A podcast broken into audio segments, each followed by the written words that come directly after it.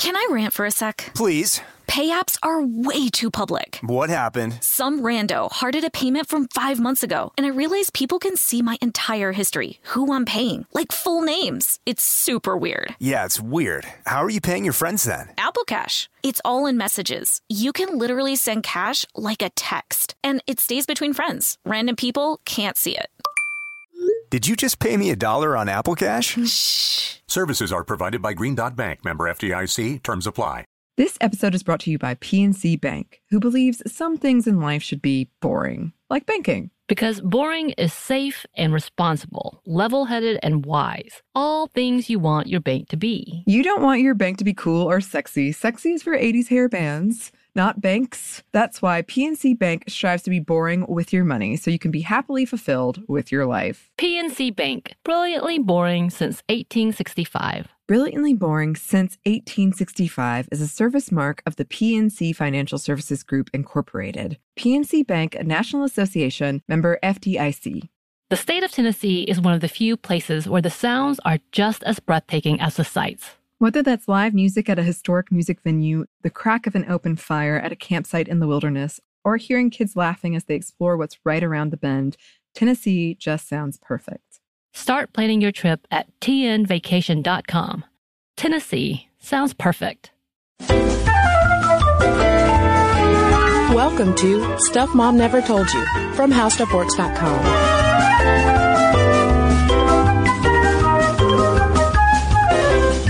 Hello and welcome to the podcast. I'm Kristen. And I'm Caroline. And in part two of our Mother's Day week, we're talking about post-pregnancy weight loss.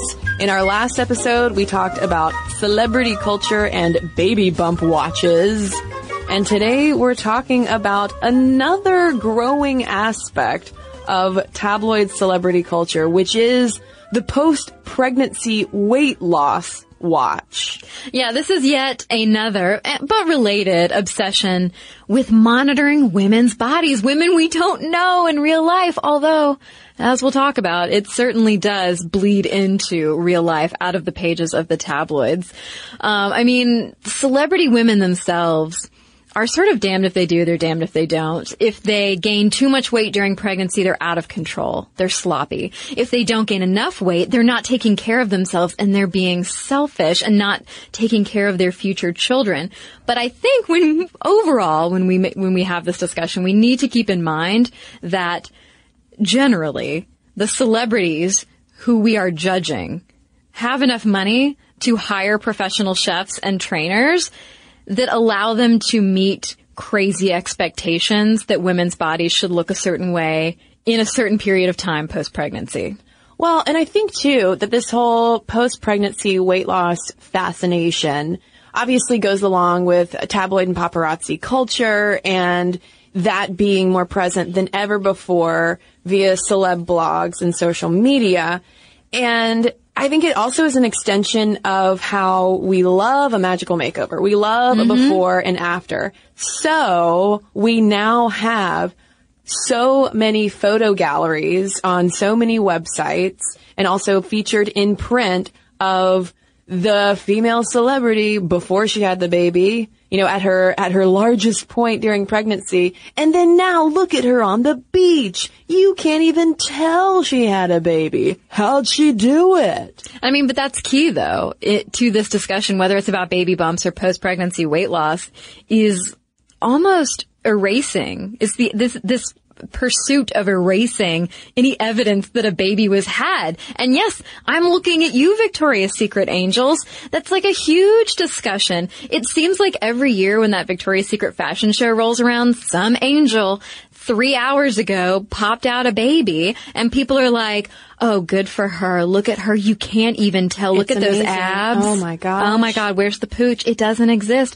That baby just sort of evaporated out of her womb and came back together outside of it. And of course, the sub the subtext of that is, and ladies, you can do that too. Yeah, but I mean, even celebrities are sort of tisk tisking other celebrities. So there was an InStyle photo gallery, one of three billion out there on the internet, uh, that featured celebrities before and after pictures. And one of the celebrities in the gallery was Rebecca Romijn when she was pregnant with her twins.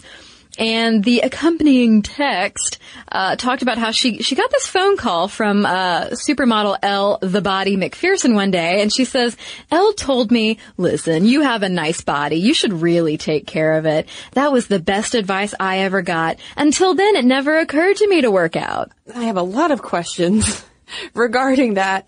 Um, but yeah, I was as surprised to read that as you were, Caroline, because I don't know if that was Rebecca Romijn's uh, subtle way of throwing shade at Elle McPherson for calling her and having the cojones to say that. Um, but the entire thing, though, the entire tone of this InStyle and so many of these other galleries is applause for these women of, oh, look at them. They're just looking fantastic just looking great. She did Pilates. She takes long walks around her California ranch. She hikes. She only eats spinach. It's perfect. I mean, and this also, I mean, the Kardashians are a controversial family for us to even mention on this podcast. I know that because when we posted a photo of Kim Kardashian on our Facebook page, heavens, the comment section was um, a little disturbing. But they are important to talk about in this conversation because, I mean, the focus on their bodies pre and post childbirth has been horrendous. There was one incident with Kourtney Kardashian when OK tabloid magazine just photoshopped her body completely, erasing all of the weight that she had gained. And she even came out and said that, hey, uh, I haven't lost all that weight. That was a total Photoshop job. Well, yeah, because I think they published that like five days after she'd given birth to her baby. And yeah. so she's like, no, hello, no. This magazine, I never spoke to this magazine. They never took these pictures of me. They just totally, in Photoshop, shaved off part of my body. And of course, I just wonder if this is part of an effort. I wonder, but I sort of know. This is an effort to just get moms in line at the checkout counter to be like, oh my God, she just had that baby four hours ago and she's already lost the weight. How'd she do it? I'm going to buy this magazine to find out. I mean, it's, it's sort of a cheap trick to try to do that. And then of course, say what you will about Kim Kardashian or any of the Kardashians for that matter, but these women do not deserve the body abuse that they've suffered, particularly Kim, because the abuse that she suffered. I mean, it was this constant, never ending barrage of fat shaming, both during and after her pregnancy, to which I say, could you people please lay off? She is a very short person and weight shows up very easily on really short people. But again, it's part of that whole applause factor. E featured a story headlined Kim Kardashian unhappy with post baby body with so many exclamation points. And it talks about how the mom of one is determined to lose 15 to 20 pounds to get her pre-baby body back. And that's, that's everything. The, all of those magazines out there are talking about the crazy workouts to try to get your body back. Well, think about that language. Get your body back. No, mm-hmm. you didn't. You gave birth to a baby. You didn't, like, your body didn't leave you. You're not somehow disconnected from your body. I mean, I understand what that means, but I'm just saying when you pay attention to this language, like we yeah. talked about in the baby bump episode, how the tabloid, uh, term showing off, showing off. Anytime a pregnant woman exits her house, she's showing off. She's not just going to the grocery store. And it's a similar kind of thing. As soon as women, have a baby, they're immediately trying to get this runaway body back. Yeah, you know, we mentioned Kate Middleton in our in our first episode, and she is no stranger to being on the receiving end of all this body judgment. Um, she was totally put under a microscope both during her pregnancy because apparently her baby bump was too small by tabloid standards, and then of course the post baby body policing she faced for her post baby bump. And it actually, though, hope, you know, filled me with hope.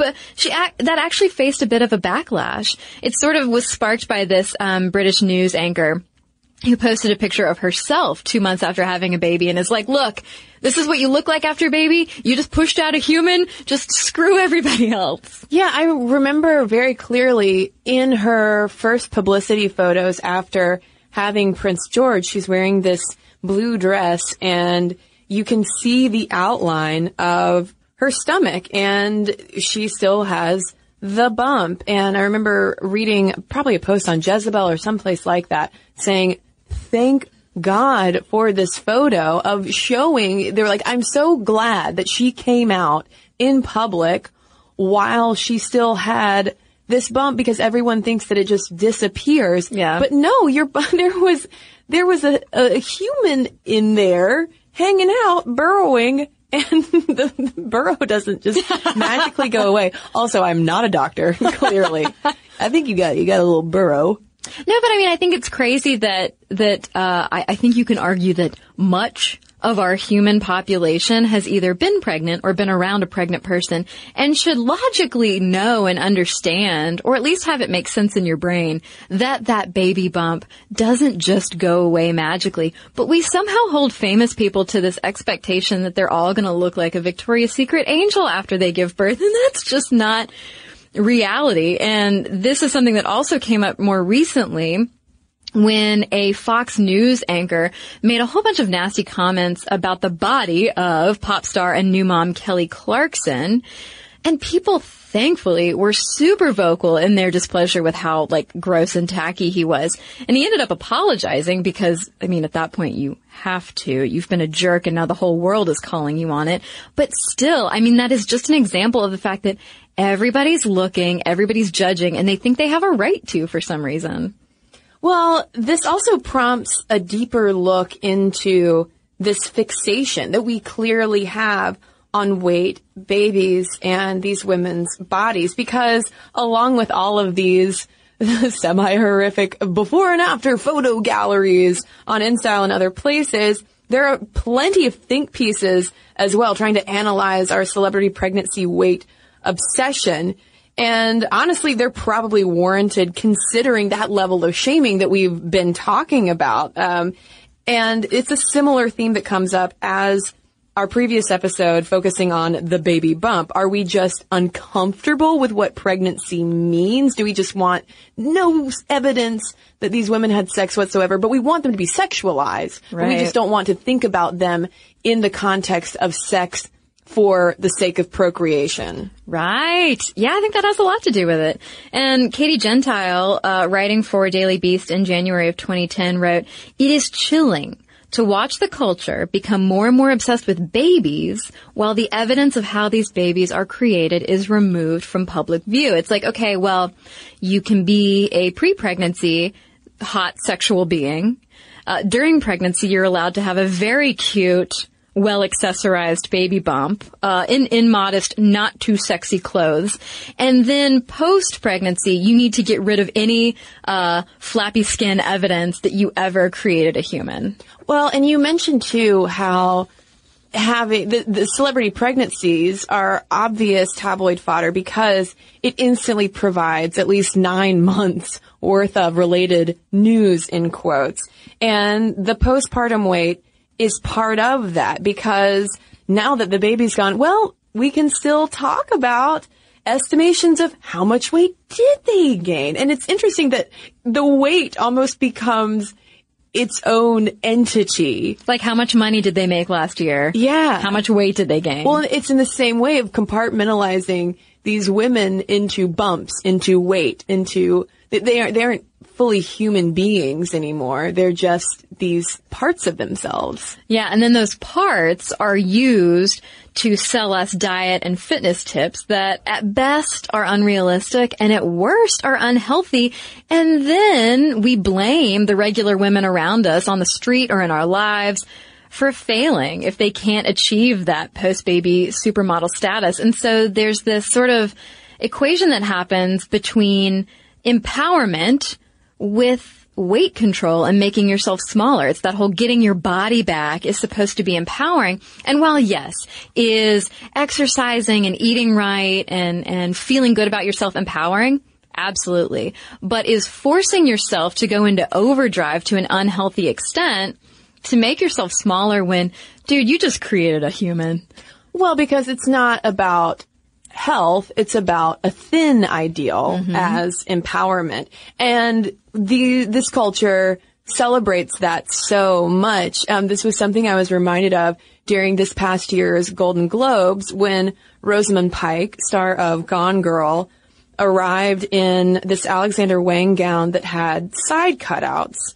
And it wasn't shocking necessarily, but it was daring, every single fashion person said, because she had had a baby five weeks previous. And so they were saying, well, this is a daring choice for a woman who has so recently had a baby to make because she's really putting a lot of her body on display. Well, it's like people are freaking out. It's like, ooh, ooh, no, no, no. We don't want you to let us into your lives like that. Like pose nude when you're at your quote unquote normal weight or normal body. Or when you, you have the, the big bump and you can do it Demi Moore style. Right. But like, ooh, I don't want to accidentally maybe see a stretch mark. Like that might be TMI for me. So what is this cycle of pregnancy, some judgment, some backlash, repeat. What is that doing to us? Not just celebrities, but how is that impacting just humans with bodies walking around? Well, I really liked author Claire Mysko's post over at Fusion talking, she leads off by talking about the, that Fox News anchor's comments about Kelly Clarkson's weight. And she says that awful comments like this really end up reinforcing our own negative feelings. And so I thought her post was so on point and so depressing all at the same time. She says the whole thing mimics the internal dialogue that millions of smart, accomplished, bona fide feminist women have with ourselves. And she talks about the cycle of feeling bad because we don't think we're thin enough or fit enough. And then we feel even worse for getting caught up in that, you know, dumb internal dialogue. We feel like we should be above that.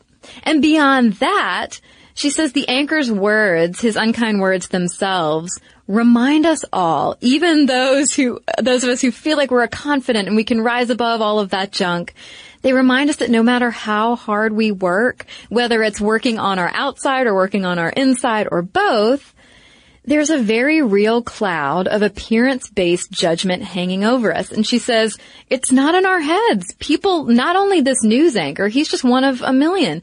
People all over the place are looking at your pregnant body or your post-pregnant body or your never been pregnant body and hurling judgments at it all the time. And it's a terrible reminder of that. Yeah, I mean, if we try to pose this as a chicken egg kind of thing, I don't necessarily think that celebrity culture is to blame. I don't think that that's the chicken that laid the egg. I think that it's a reflection of our collective scrutiny mm-hmm. and tabloid culture is capitalizing on that and absolutely fanning the flames in quote unquote real life. And we're going to talk more about that in the experience of IRL moms, moms not living in Hollywood and wearing Alexander Wang gowns when we come right back from a quick break. Can I rant for a sec? Please. Pay apps are way too public. What happened? Some rando hearted a payment from five months ago, and I realized people can see my entire history, who I'm paying, like full names. It's super weird. Yeah, it's weird. How are you paying your friends then? Apple Cash. It's all in messages. You can literally send cash like a text, and it stays between friends. Random people can't see it. Did you just pay me a dollar on Apple Cash? Shh. Services are provided by Green Dot Bank, member FDIC. Terms apply. Snagajob is where America goes to hire, with the deepest talent pool in hourly hiring. With access to over 6 million active hourly workers, Snagajob is the all in one solution for hiring high quality employees who can cover all your needs. On demand, temp to hire, part time or full time. You name the position warehouse worker, retail associate, grocery store clerk, fitness trainer, baker, stylist, bellhop, podcast producer? Yeah, Snagajob's got a worker for that. With our easy to use platform, you're able to seamlessly post and fill available positions quickly with a dedicated customer support team to provide all the help you need along the way. Kinda nice knowing you have a talent pool like that in your own backyard, right? Snagajob is the partner you need to keep your business running smoothly. So visit snagajob.com or text snag to 242424 to talk to an expert. Snagajob.com, where America goes to hire. The state of Tennessee is one of the few places where the sounds are just as breathtaking as the sights. Whether that's live music at a historic music venue, the crack of an open fire at a campsite in the wilderness, or hearing kids laughing as they explore what's right around the bend, Tennessee just sounds perfect. Start planning your trip at tnvacation.com. Tennessee sounds perfect. Now, I should emphasize that Rosamund Pike and other other women who have children who do wear Alexander Wang va- gowns are not not real moms. I just meant, you know, women who aren't necessarily going to be in the spotlight of celebrity tabloids. Or women who don't have the money to pay chefs and trainers every day. Yeah, and this was something that Bethany Newmeyer was writing about in April 2015 uh, over at the Huffington Post about how she faced a list of terrible comments from people who were concerned about the health of her fetus because she was apparently too thin in their eyes. And she posted a photo of herself. And yeah, I mean, she was literally like a, you know, a, a rather thin person with a basketball on the front of her. But that's also how pregnancy goes for some bodies. Every body has a different body. But she pointed out that it's not only that she was critiqued for being too thin, other people did tell her, God, you're so fat. What? I know, I know. Like, you can't win. You, no, you can't. Um, and a lot of this, our perceptions about ourselves and about other women is really tied up in our own attitudes toward weight, fat, food, confidence, and beauty overall. And this paper in Social Science and Medicine in February 2000 looked at what affects weight management and weight concerns during the so-called motherhood transition when you're going from being pregnant to going to have the baby actually in your arms. And they found that not surprisingly, your pre-pregnancy attitudes towards your weight, towards really weight and uh, body fat in general, ended up being the main influence on their attitudes towards uh, weight and physical activity and diet, and on postpartum weight outcomes the most. And only a few of those 36 women interviewed in that study diverged from their pre-pregnancy attitudes toward weight, diet, and exercise. And the Journal of Reproductive and Infant Psychology took it further in one study published in 2005 looking at the effects of disordered eating habits. And this is something that we've uh, touched on before on earlier podcast.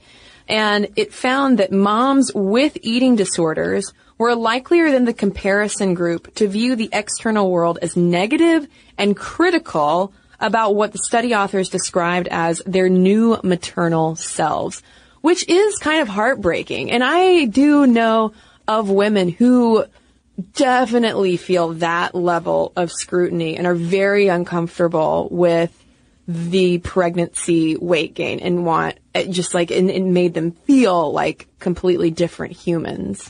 Yeah, exactly. And when when they compared the moms who had disordered eat, eating habits to moms in the comparison group, those moms seemed, quote, better able to prioritize and tolerate their baby's dependency on their bodies. And they discussed breastfeeding in relation to the needs of their child rather than their own needs.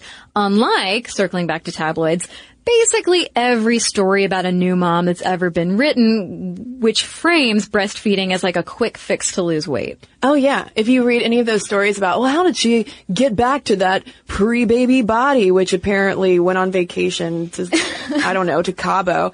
And all of them always say, well, I breastfed. So I just dropped the weight. And it's like, yeah, and we'll, we'll touch on, we'll, we'll get into, you know, what realistic expectations for weight loss are, and we will touch on breastfeeding, but you just can't look at it as a magic fix like that. You have Yeah. to be able to take care of yourself and your new baby. Well, it's just unhealthy to promote breastfeeding not as, oh, this is a choice that you can have. This is how it may or may not impact your health, your baby's health, but rather as a weight loss tip. That seems not so healthy. And now we're going to mention the old panopticon, Jeremy Bentham's famed panopticon that we discussed in our episode on slut shaming. And the panopticon is this idea that we are constantly being surveilled not only by everyone around us, but also to by ourselves. Yeah, and this is definitely a relevant philosophy when it comes not only to weight and body image, but to pregnancy too. And this is coming from a chapter in the book Weighty Issues, Fatness and Thinness as Social Problems uh, by John Germov and Lauren Williams. And they're really talking about dieting and weight overall, in general, as it pertains to women and women's body image specifically. But I think so much of it ties so easily into this discussion about post-pregnancy weight. So they start off by talking about dieting being a primarily female act. It's something normal that women are expected to do. They're expected to limit food intake and to be dissatisfied with their bodies. And so they ask, like, who's normalizing this? And they say that, you know, it's the media, it's fashion, it's the fitness industries. And they point out that there's this discourse uh, surrounding the beauty myth and the thin ideal um, that at first glance is sort of evidence of this level of patriarchal oppression over women. But the authors say, we think there's a little bit more to it than that. Yeah, as they start to peel this onion, there's this layer of women's success being measured by appearance. And they write, it's probably not by accident that women's appearance norms have intensified with the political and economic gains made by women in advanced industrialized societies. And it was really fascinating how they noted that particularly for, say, quote unquote, first wave feminism in uh, the early 20th century, late 19th century, uh, women's suffrage was very much aligned with health, physical health, and exercise and those kinds of regimens because they saw that as sort of part of our liberation. Mm-hmm. And there is still, jump to today, there is still uh, this, I don't know, there, there's still lots of bo- body politics obviously embedded in these conversations we have about feminism.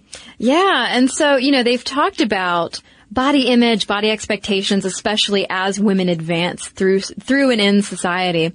But the people profiting off of this thin ideal, in, in our case today, we're talking about tabloids and gossip blogs profiting, not to mention fashion and fitness industries.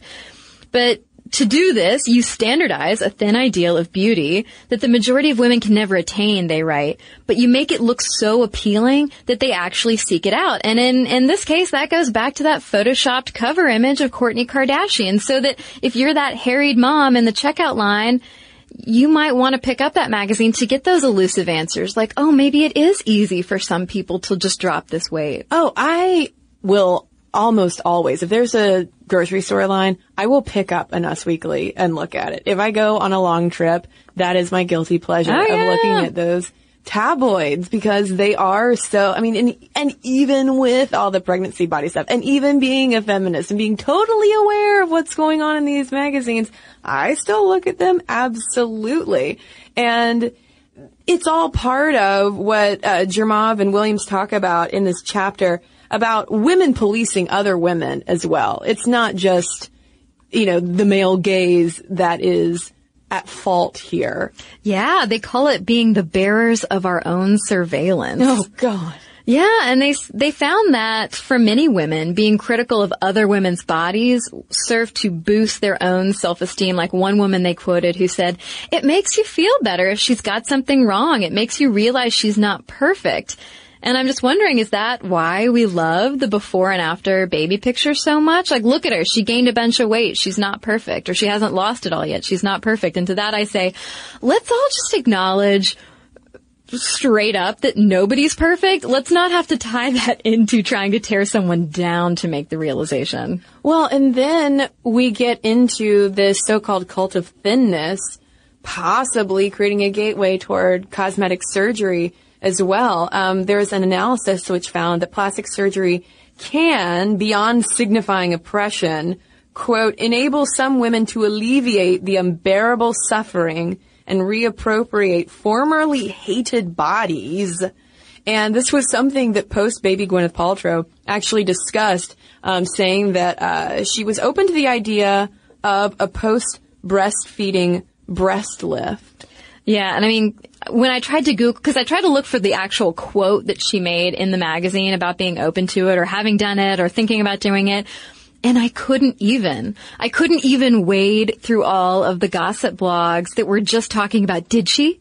Didn't she? Look at these pictures. Do her boobs look the same as they did back when she was like 16? I don't think so. And it's like, ugh please just drop it. So like yeah. I couldn't, I couldn't even find the actual article where someone actually interviewed her and got a quote because it was just full of nothing but trash blogs posting pictures of her body and commenting well, on it. Well, it's like we secretly hope it's true or not so secretly yeah. so that we can have something else especially for Gwyneth Paltrow. We can have something, something else to poke at.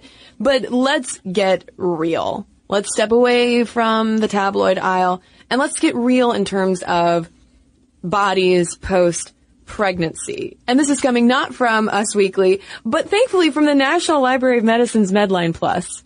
Okay, so we have some facts. Not f- before and after photos, some actual facts.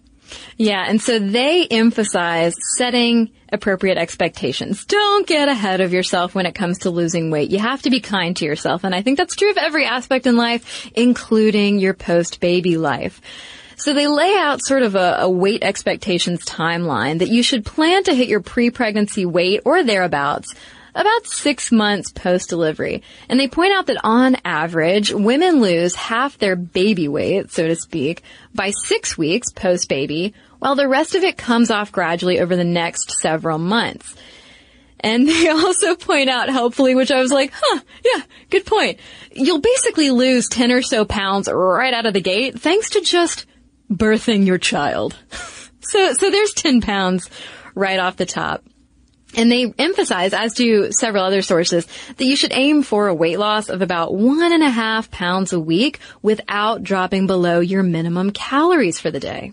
But do not exert any effort to shed weight too quickly. Give yourself, they say, until your six week checkup before you actually try to lose weight. If you're breastfeeding, wait until your baby's at least two months old to give it a go. And why? Because your body needs to recover. It's just done this pretty incredible thing that also was pretty tough on your body and losing too much weight too fast can hamper the process. And also if you are breastfeeding, it could diminish your milk production. And speaking of breastfeeding, like we mentioned earlier, be careful treating it like some kind of miracle weight loss solution because yes, it burns calories, but that also means that you need to make those calories up because a breastfed baby needs up to 850 calories a day. Oh, that's so cute. Just 850. That's adorable. it's not like they're doing a lot of workouts. I know. It's true. And those 850 calories come from you. That's right. Not me. But you. Yeah, not you, Caroline. No, not me. Uh, you're not. So. You're not taking any of my calories. All right, step off. But you also have to face this new reality because you've got to get out of your mind the celebrity magazine jargon of getting your body back because the thing is, A, like Kristen said, it didn't go anywhere. It's just that it's changed. After you have a baby, you might forever have a slightly softer tummy. You might have stretch marks and a larger waistline. This isn't fodder for you to hate yourself or resent yourself or feel guilty about not looking a certain way that you did beforehand this is the body that, you know, carried a baby and it took some, it took some, some abuse at that baby's expense, including the physical stuff that goes into creating that post-baby pooch. It is not fat. Just in case you're wondering. It's caused by the separation of the outermost abdominal muscles, which in turn causes the connective tissue to stretch sideways and get thinner. And that weak old connective tissue is holding up organs instead of stomach muscles. So please be gentle with yourself. As someone who's never carried a child, I ask you all to please be gentle with yourselves. And that goes for exercise as well as sex. Be gentle. Let your body heal as you do that. And at one point while we were researching Caroline, I was tempted to start poking around for, well, what is the average amount of weight someone gains while pregnant? And I stopped myself because the answer is it doesn't really matter because everybody is different. Every body is different. And we tend to forget that. And we tend to forget that, oh, people lose weight at different rates. People have different kinds of pre and post pregnancy diets. Some people might have had a C-section versus a vaginal delivery. And that's going to impact your recovery as well. So instead of seeing it as a weight loss journey, as we're so often primed to do, maybe we should think about it more in terms of just the recovery period. Yeah. Well, uh, yeah. And I mean, we need to, definitely hear from moms who've been through it and, and how long it took them to recover, you know, if at all. Did you just jump back into work and, and things like that, or did you take your time? And some moms that we can turn to are circling back to those celebrity moms. I think people like Kristen Bell and Olivia Wilde have some good perspective, including even Jennifer Love Hewitt, who's been a victim of a whole lot of celebrity magazine taunting over the years. For instance, Hewitt says, you have to eat to feed your baby. Uh, she says, you know, body issues get you down sometimes. I'm not going to lie. I've had days where I'm like, ugh, I wish this was easier, but it's not. And that's okay. And Kristen Bell points out, yeah, change is hard no matter what it is, especially when it's weight gain. But you know, it's easy to focus on the negatives and completely disregard the fact that you're making another human. You're participating in the most beautiful cycle that this earth will allow. Who cares if you put on weight for a while? And Olivia Wilde said, I don't want to waste my time striving for some subjective definition of perfection in regard to this drive to erase all what she calls physical evidence of the childbearing experience. So, I mean, it's, it's great that, you know, in a culture that also celebrates and uplifts celebrities to the level of being role models, that there are some celebrity mom role models out there who are keeping it real and would like us to maybe keep it more real as well. So definitely want to hear from some people who have experienced this as well, or even been close observers, partners of people who have been pregnant. We want to hear from you as well. Momstuff at howstuffworks.com is our email address. You can also tweet us at Momstuff Podcast or message us on Facebook. And we've got a couple of messages to share with you when we come right back from a quick break. Snagajob is where America goes to hire, with the deepest talent pool in hourly hiring. With access to over 6 million active hourly workers, Snagajob is the all in one solution for hiring high quality employees who can cover all your needs. On demand, temp to hire, part time or full time. You name the position warehouse worker, retail associate, grocery store clerk, fitness trainer, baker, stylist, bellhop, podcast producer. Yeah, Snagajob's got a worker for that. With our easy to use platform, you're able to seamlessly post and fill available positions quickly with a dedicated customer support team to provide all the help you need along the way. Kind of nice knowing you have a talent pool like that in your own backyard, right? Snagajob is the partner you need to keep your business running smoothly. So visit snagajob.com or text snag to 242424 to talk to an expert. Snagajob.com, where America goes to hire. The state of Tennessee is one of the few places where the sounds are just as breathtaking as the sights. Whether that's live music at a historic music venue, the crack of an open fire at a campsite in the wilderness, or hearing kids laughing as they explore what's right around the bend, Tennessee just sounds perfect. Start planning your trip at tnvacation.com. Tennessee sounds perfect. This episode is brought to you by PNC Bank, who believes some things in life should be boring, like banking. Because boring is safe and responsible, level headed and wise. All things you want your bank to be. You don't want your bank to be cool or sexy. Sexy is for 80s hair bands, not banks. That's why PNC Bank strives to be boring with your money so you can be happily fulfilled with your life. PNC Bank, brilliantly boring since 1865. Brilliantly Boring Since 1865 is a service mark of the PNC Financial Services Group, Incorporated. PNC Bank, a National Association, member FDIC. Well, I have a letter here from Talus about our episode on social justice. She says, I for one do believe that internet-based activism is vital, especially now with so many causes to follow and with most of the world being connected to the web. As someone who actively participates in Black Lives Matter activism and actions in New York, Twitter was imperative. I used it to find locations of actions, follow updates for when people took to, to the streets. As the group marches, someone is usually tweeting the cross streets, and to boost reliable sources and people.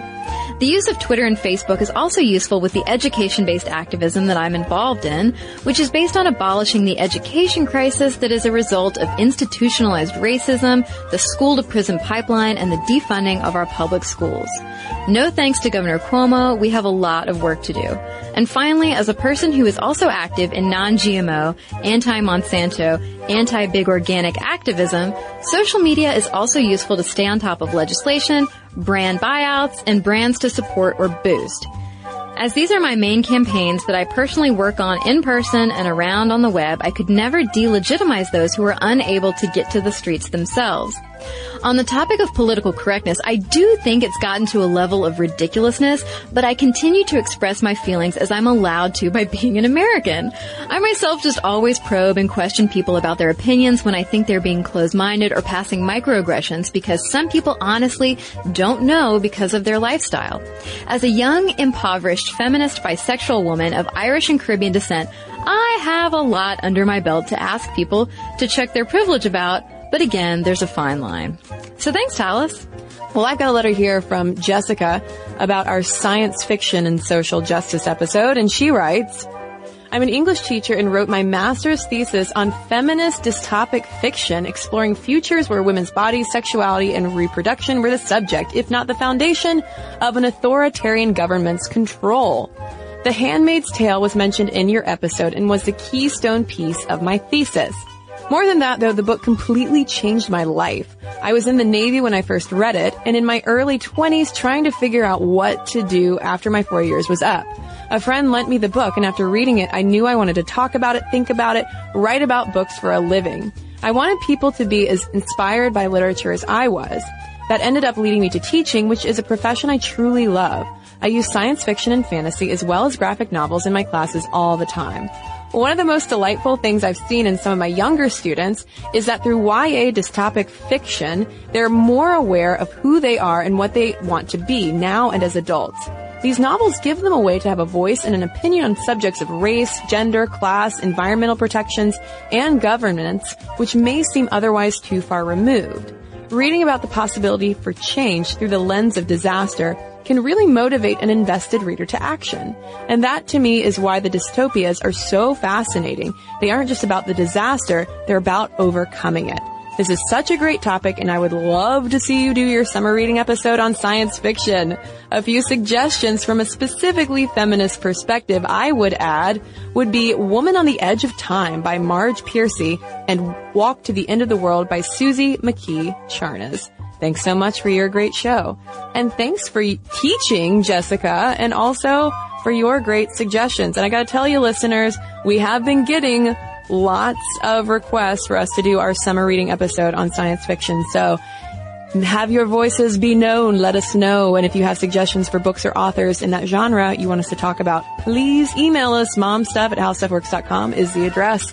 And for links to all of our social media, as well as all of our blogs, videos, and podcasts, including this one with our sources so you can read more about the post-pregnancy weight loss madness around us.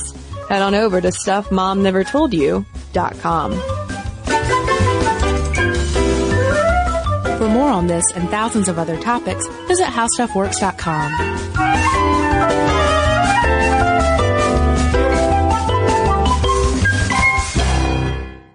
This episode is brought to you by PNC Bank, who believes some things in life should be boring, like banking. Because boring is safe and responsible, level headed and wise. All things you want your bank to be. You don't want your bank to be cool or sexy. Sexy is for 80s hair bands, not banks. That's why PNC Bank strives to be boring with your money so you can be happily fulfilled with your life. PNC Bank, brilliantly boring since 1865. Brilliantly Boring Since 1865 is a service mark of the PNC Financial Services Group, Incorporated. PNC Bank, a National Association member FDIC. The state of Tennessee is one of the few places where the sounds are just as breathtaking as the sights. Whether that's live music at a historic music venue, the crack of an open fire at a campsite in the wilderness, or hearing kids laughing as they explore what's right around the bend, Tennessee just sounds perfect. Start planning your trip at tnvacation.com. Tennessee sounds perfect. Rev up your thrills this summer at Cedar Point on the all new Top Thrill 2. Drive the sky on the world's tallest and fastest triple launch vertical speedway. And now, for a limited time, get more Cedar Point fun for less with our limited time bundle for just $49.99. Get admission, parking, and all day drinks for one low price. But you better hurry because this bundle won't last long. Save now at cedarpoint.com.